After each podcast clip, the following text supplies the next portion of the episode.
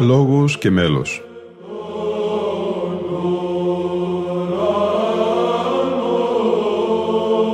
Προσεγγίσεις στη μυσταγωγία της ψαλτικής τέχνης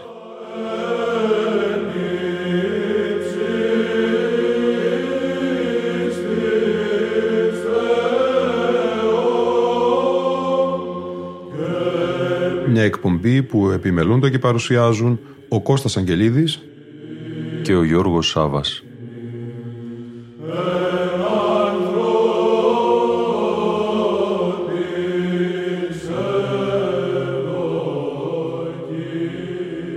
Αγαπητοί φίλοι ακροατές και φίλες ακροάτριες, ο λόγος στη σημερινή μας εκπομπή ανήκει στον καθηγούμενο της ιεράς Μεγίστης Μονής Βατοπεδίου, Γέροντα Εφρέμ, με ένα κείμενό του με τον τίτλο «Η ψαλτική τέχνη στη Θεία Λατρεία», δημοσιευμένο στο περιοδικό «Ερώ της Ενωμένης Ρωμιοσύνης» τον Ιανουάριο του 2019. Ο άνθρωπος έχει έμφυτη την τάση να λατρεύει με όλο το είναι του τον Δημιουργό Θεό, γιατί το οντολογικό περιεχόμενό του είναι θεοειδές, γράφει ο γέροντας Εφρέμ. Η λατρεία του Θεού έγκυται στο να υμνείται και να δοξολογείται από τα δημιουργήματά Του. Οι Άγιοι Άγγελοι προσφέρουν αέναη δοξολογία και υμνολογία προς τον Θεό, αλλά οι άνθρωποι ανάλογα με την προαίρεση και την προσωπική τους ευγνωμοσύνη υμνούν και δοξολογούν τον Θεό κατά την παρούσα ζωή εν μέρη και στην αιωνιότητα σε τέλειο βαθμό. Ο μακαριστός γέροντάς μας Ιωσήφ έλεγε ότι τρία πράγματα εκφράζουν την λατρεία μας προς τον Θεό. Το φως, η ευωδία και η ψαλμοδία.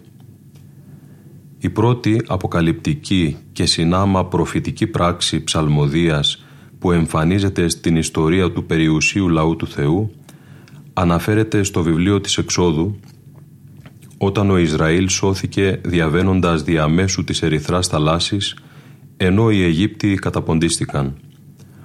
Τότε, κάτω από την επίρρεια του θαυμαστού γεγονότος, έψαλαν χορό ο Μωυσής και οι Ισραήλ οδύν το Θεό.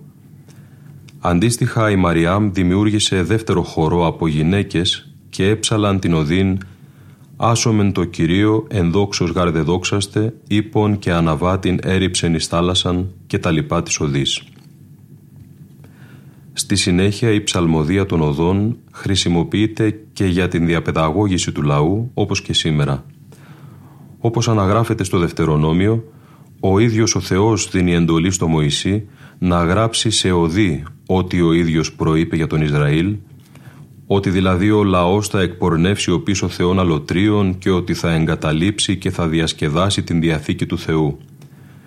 Έπρεπε λοιπόν ο Μωυσής να γράψει ως οδή τους προφητικούς διαποκαλύψεως λόγους του Θεού προκειμένου να την εμβάλει στο στόμα τους ή να γέννηται η οδή αυτή κατά πρόσωπον μαρτυρούσα ενιής Ισραήλ.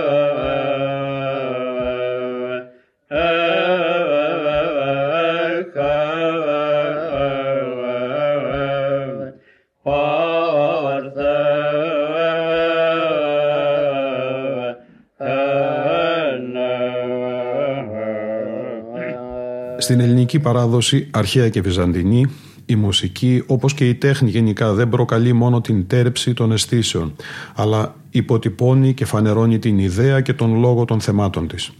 Φανερώνει την ίδια την αλήθεια της ζωής και του κόσμου, που είναι σε τελική ανάλυση αποκάλυψη της σχέσεως κτιστού και ακτίστου.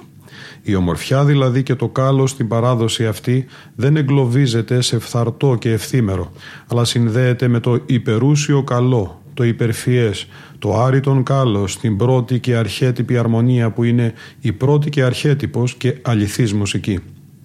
Στην εκκλησιαστική ιεραρχία γράφει ο καθηγούμενος της Μεγίστης Μονής Βατοπεδίου Αρχιμανδρίτης Εφρέμ Κατά τον Άγιο Διονύσιο τον Αεροπαγίτη οι ψαλμοδίες μεταδίδονται από τους αγγέλους στους εμπνευσμένους υμνογράφους που συνδέονται με τις άειλες αρχετυπίες και καταγράφουν την περιεκτική των πανιέρων υμνολογίων.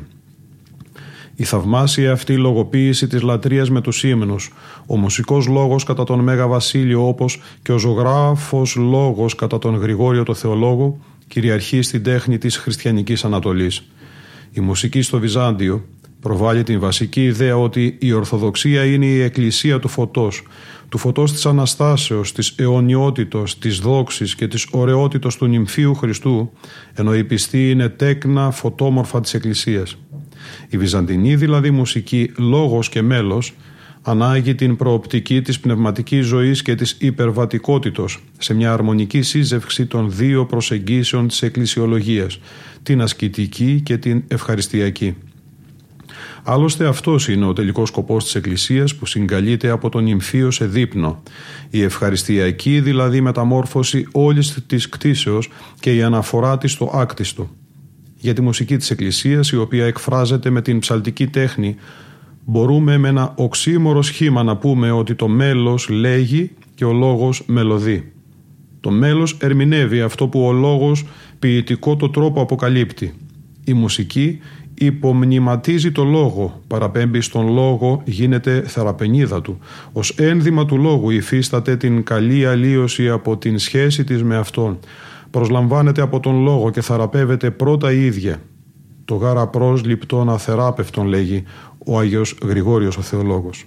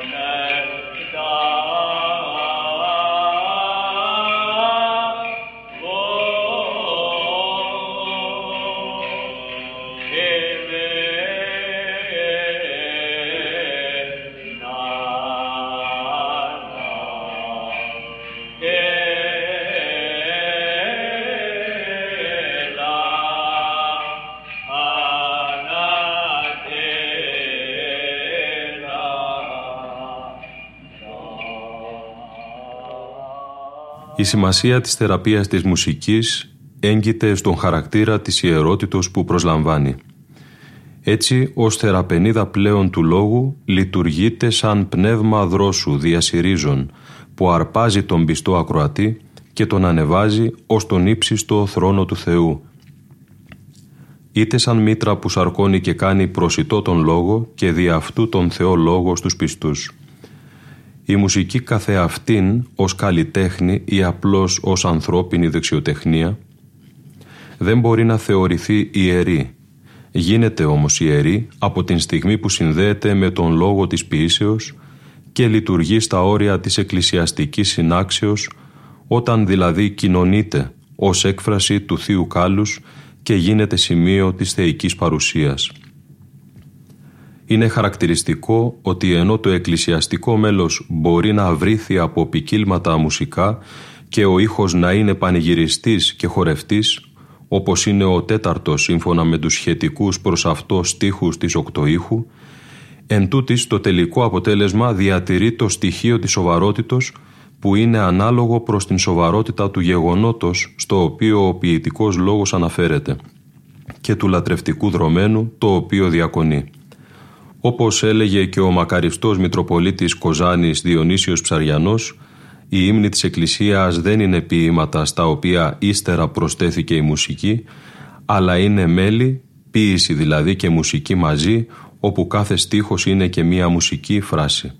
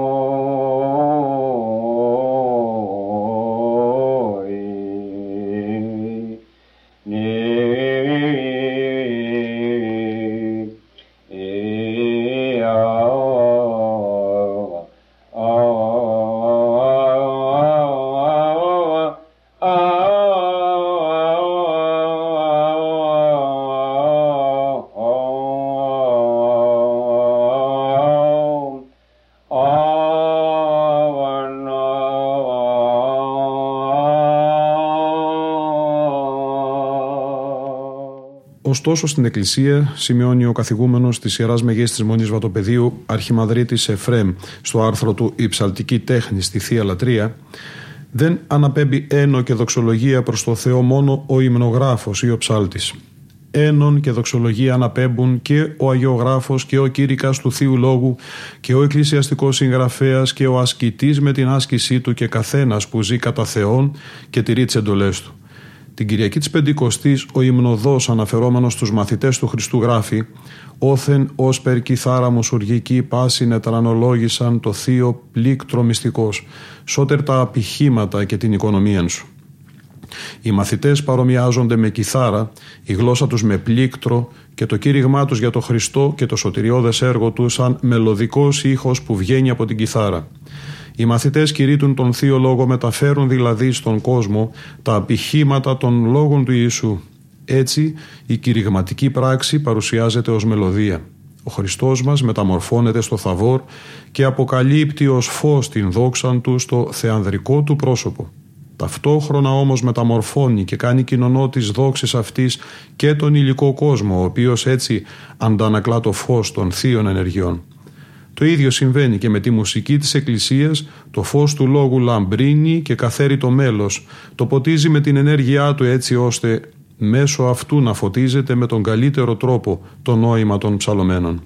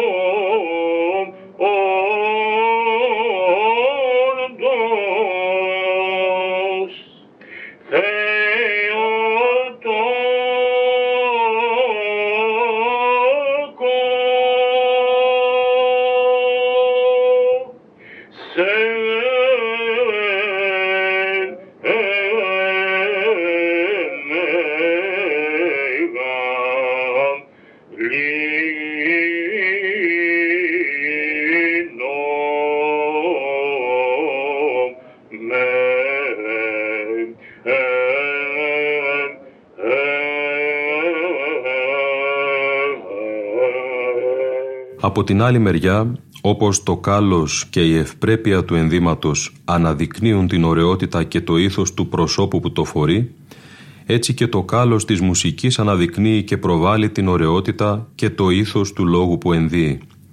Στην εκκλησιαστική μουσική δεσπόζουσα θέση έχει ο λόγος ως ποίηση, η μουσική ως μέσο προβολής, αποκαλύψεως και αναδείξεως του λόγου δεν έχει συναισθηματικές ακρότητες, δεν απευθύνεται στο συνέστημα αλλά στην καρδιά, δηλαδή στο κέντρο της υπάρξεως του ανθρωπίνου.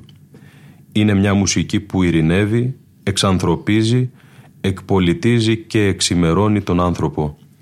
Αυτό σημαίνει ότι συνάγει τον άνθρωπο γύρω από τον κοινό λόγο με σκοπό να επικεντρώσει την ύπαρξή του στον Λόγο του Θεού διότι πώς η Αγία Αναφορά θα προσφερθεί εν ειρήνη αν όλα τα συμβαίνοντα κατά την ώρα της λατρείας δεν δημιουργούν κλίμα ειρήνης στην ανθρώπινη ψυχή. Οι πατέρες της Εκκλησίας τόνισαν ότι η χριστιανική λατρεία είναι λογική, είναι λατρεία που δεν απαιτεί την δουλική και άλογη υποταγή, αλλά την έλογη και συνειδητή αποδοχή του γεγονότος ότι ο Λόγος έγινε άνθρωπος και ήρθε ανάμεσά μας. Σκοπός είναι η κάθαρση από τα πάθη για να φτάσει η ψυχή στην κατάνοιξη, δηλαδή σε αίσθηση βαθιάς ευλάβειας και ιερού δέους που πηγάζει από το εύρος και το βάθος των νοημάτων των ύμνων σε ένα είδος εκστάσεως, σε μία μέθη. Πρόκειται για αυτό που η πείρα των πατέρων της Εκκλησίας αποκαλεί κατά τρόπο οξύμορο νυφάλια μέθη. Το κάλος της μουσικής τέχνης οδηγεί στην έκσταση που δεν επιφέρει ωστόσο την απώλεια της συνειδήσεως και της σοφροσύνης. Η εκκλησιαστική μουσική οδηγεί στην κατάνοιξη και την έκσταση. Το εκστατικό στοιχείο στο οποίο αποβλέπει η μουσική αυτή έχει να κάνει με την αποκαλυπτικότητά της, δηλαδή με τον βαθύτερο στόχο της να αποκαλύψει τον κόσμο της βασιλείας ως κόσμο κάλους, ως τον καινούριο μεταμορφωμένο κόσμο του Θεού, κάνοντας τα έσχατα παρόντα μέσα στον λειτουργικό χρόνο. Η θέα του κάλους αυτής της κενής κτίσεως συνεπέρνει τους πιστούς οι οποίοι στο πλαίσιο της λατρευτικής ζωής της Εκκλησίας στις ακολουθίες και ιδιαίτερα στη Θεία Λειτουργία ζουν με νυφαλιότητα τα γεγονότα της αρκώσεως, της σταυρικής θυσίας και της Αναστάσεώς Του ως γεγονότα μεταμορφώσεως της ζωής τους και της ζωής ολοκλήρου του κόσμου.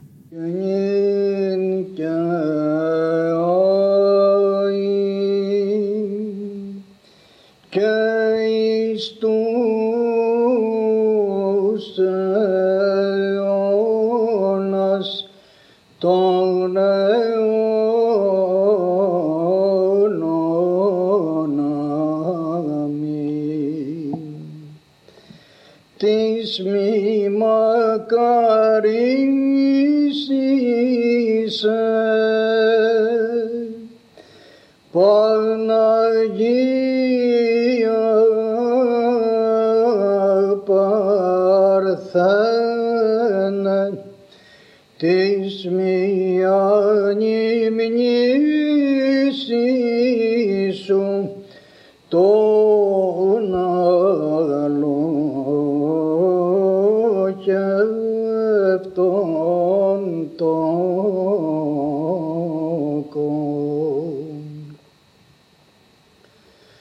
ο γάρα χρόνος εκ Πατρός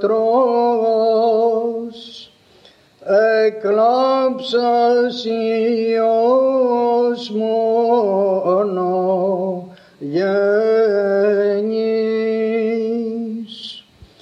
ο αυτός εξού της αγνής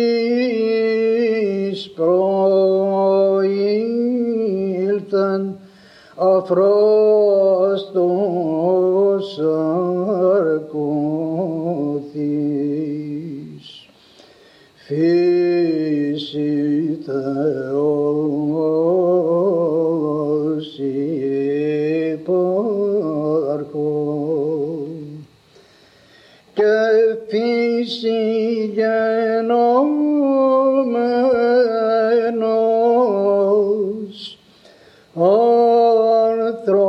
άνθρωπος δι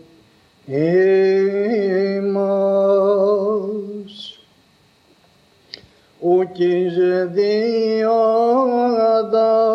προσώπων τεμνόμενος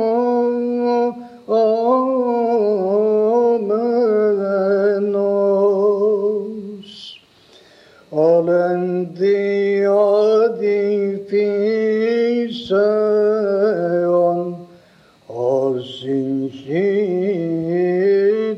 συγχύτως γνωριζόμενος αυτόν οικέτευε σε μνήπαμα καρίστε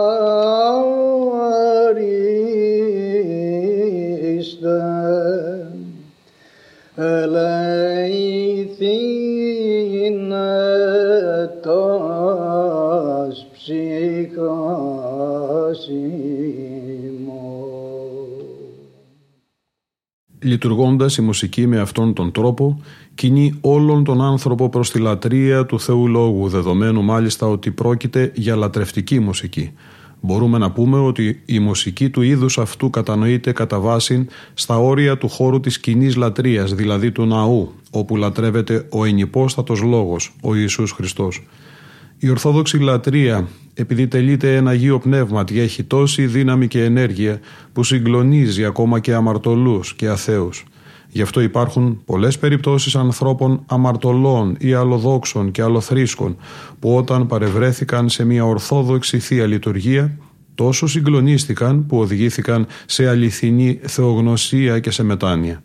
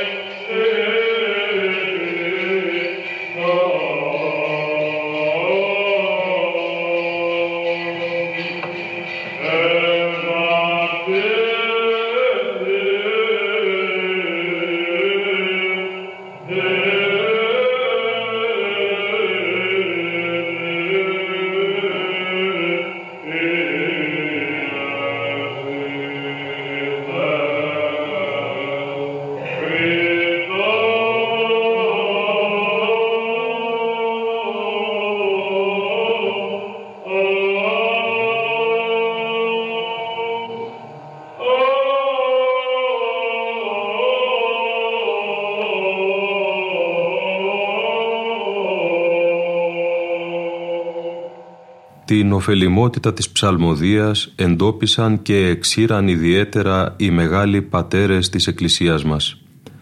Ο Μέγας Βασίλειος χαρακτηρίζει την μουσική της Εκκλησίας εμελή ψυχαγωγίαν.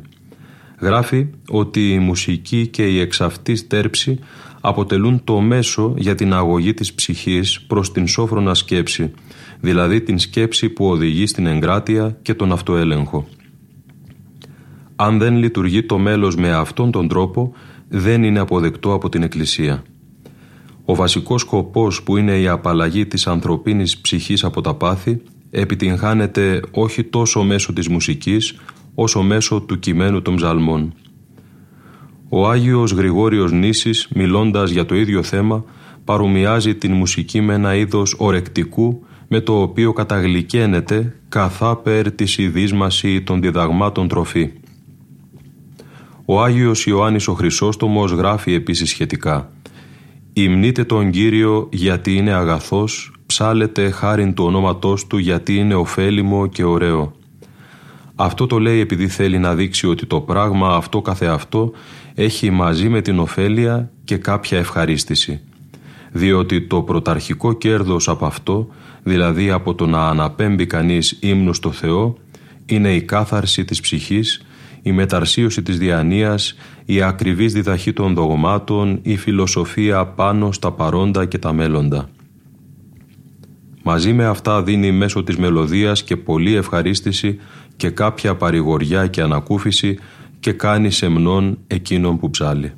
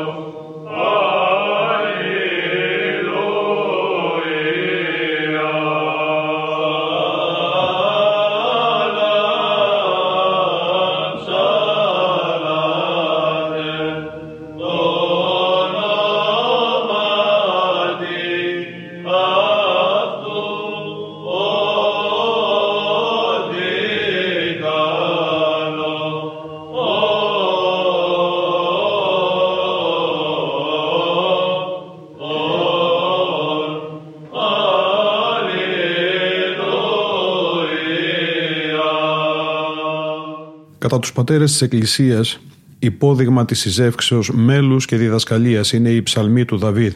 Σημειώνει ο καθηγούμενος της Ιεράς Μεγής της Μονής Βατοπεδίου, Αρχιμανδρίτης Εφρέμ.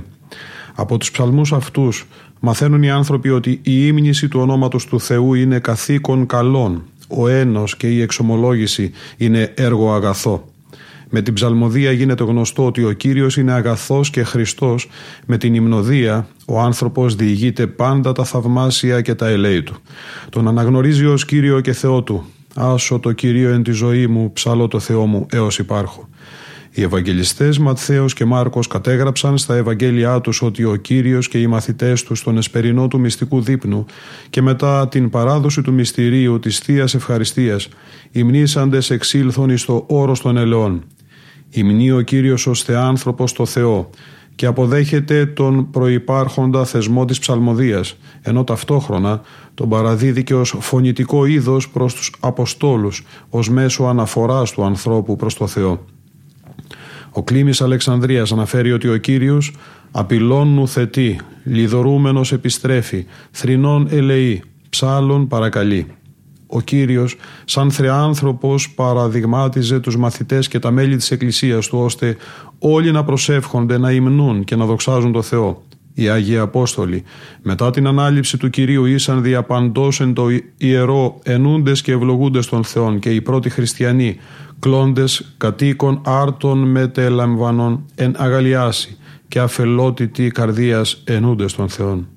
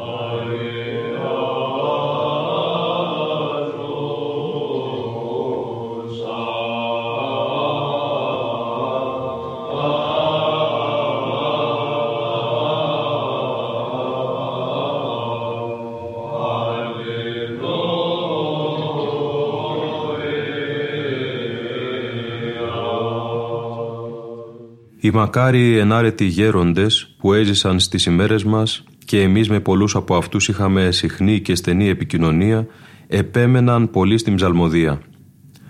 Ο Άγιος Πορφύριος ο Καυσοκαλυβίτης στην αυτοβιογραφία του, όταν ήταν στον Άγιο Γεράσιμο της Πολυκλινικής Αθηνών, μας αναφέρει την περίπτωσή του στο να μάθει ψαλτικά.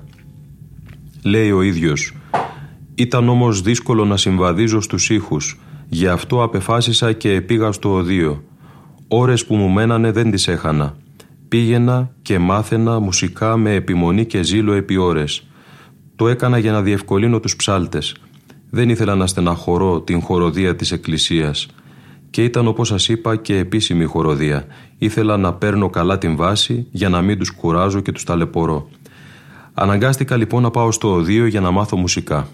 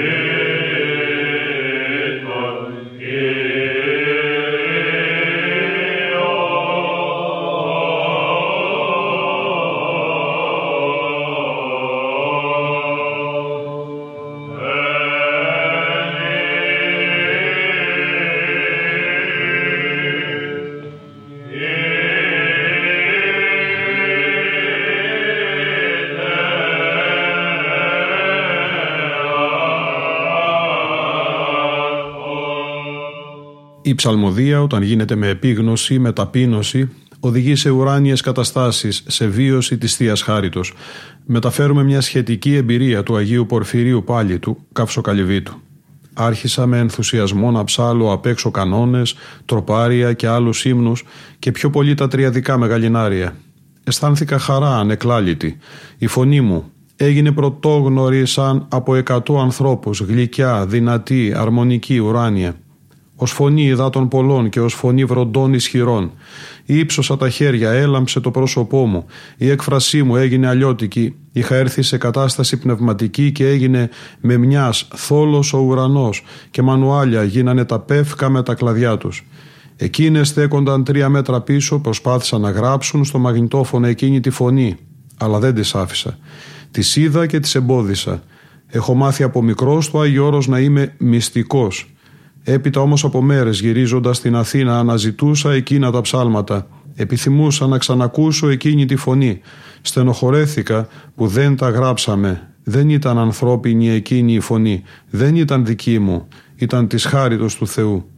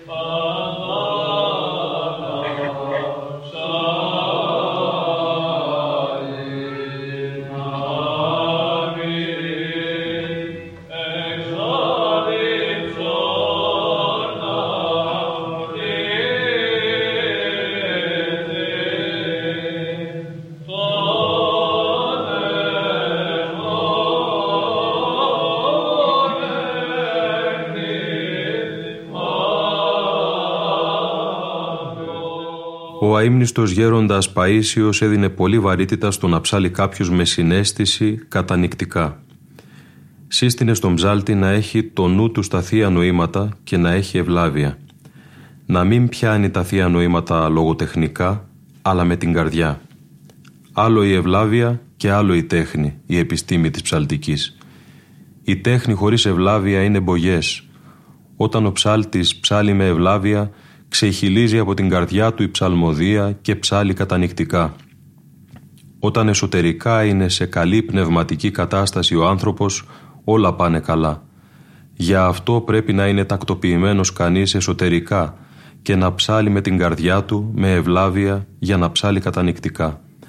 Αν έχει αριστερούς λογισμούς, τι ψαλτική θα κάνει; Δεν μπορεί να ψάλει με την καρδιά.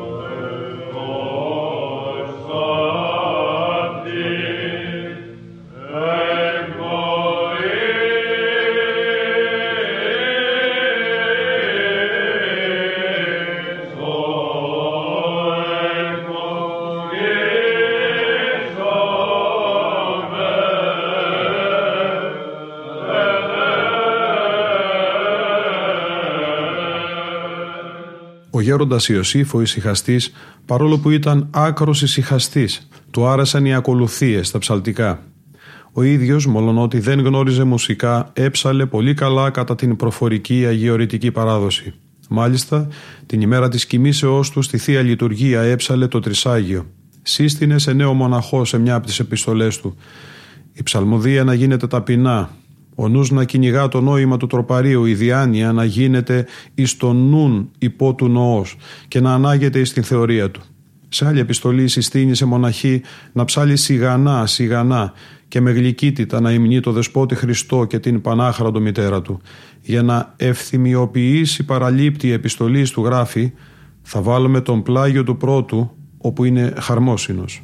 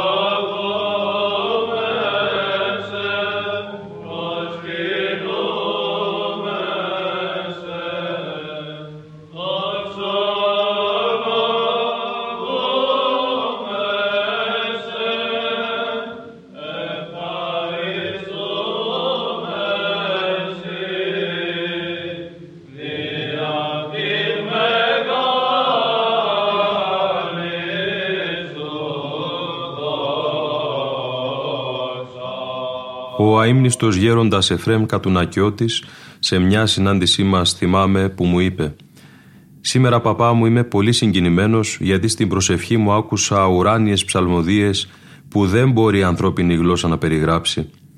Τόσο δέθηκε η καρδιά μου και ο εσωτερικός μου κόσμος με αυτές που δεν έχω όρεξη ούτε να φάω. Ρώτησα την χάρη να μου πει ποιοι είναι αυτοί που ψάλουν; Και μου απήντησε και μου ερμήνευσε η χάρις ότι είναι οι ακατάπαυστες δοξολογίες που προσφέρουν στο Θεό οι ψυχές των σεσωσμένων. Ο αείμνηστος γέροντας αγαπούσε πολύ την ψαλτική και όταν έρχονταν καλήφωνοι ψάλτες είτε από τη συνοδεία των Δανιηλαίων είτε σιμωνοπετρίτες πατέρες τους έβαζε να του ψάλουν κάτι συνήθως το άξιον εστί.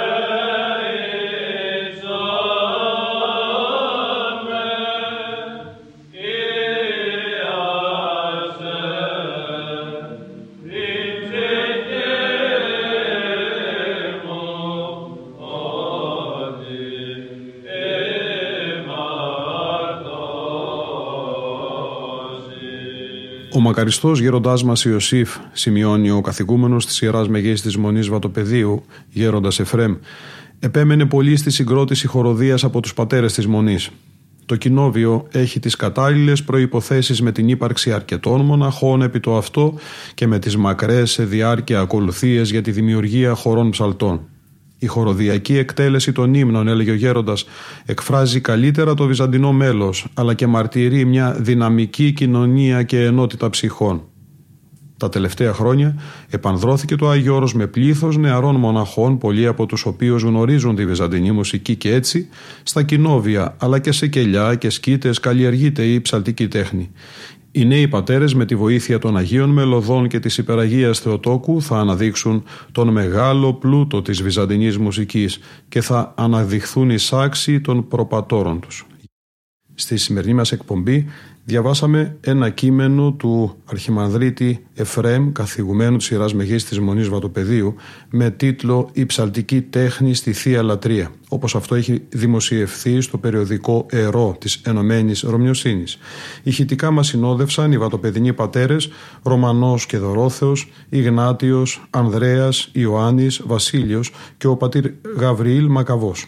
Ακούσαμε ακόμη αποσπάσματα από ζωντανή ηχογράφηση αγρυπνίας για την εορτή της Αγίας Ζώνης. Στον δεξιό χορό έψαλαν πατέρες της αδελφότος των Δανιηλαίων. Στον αριστερό χορό προεξήρχε ο Αθανάσιος Σιμωνοπετρίτης. Ήταν η εκπομπή «Λόγος και μέλος» που επιμελούνται και παρουσιάζουν ο Κώστας Αγγελίδης και ο Γιώργος Σάβας. Στον ήχο ήταν σήμερα μαζί μας ο Κώστας Ταλιαδόρος.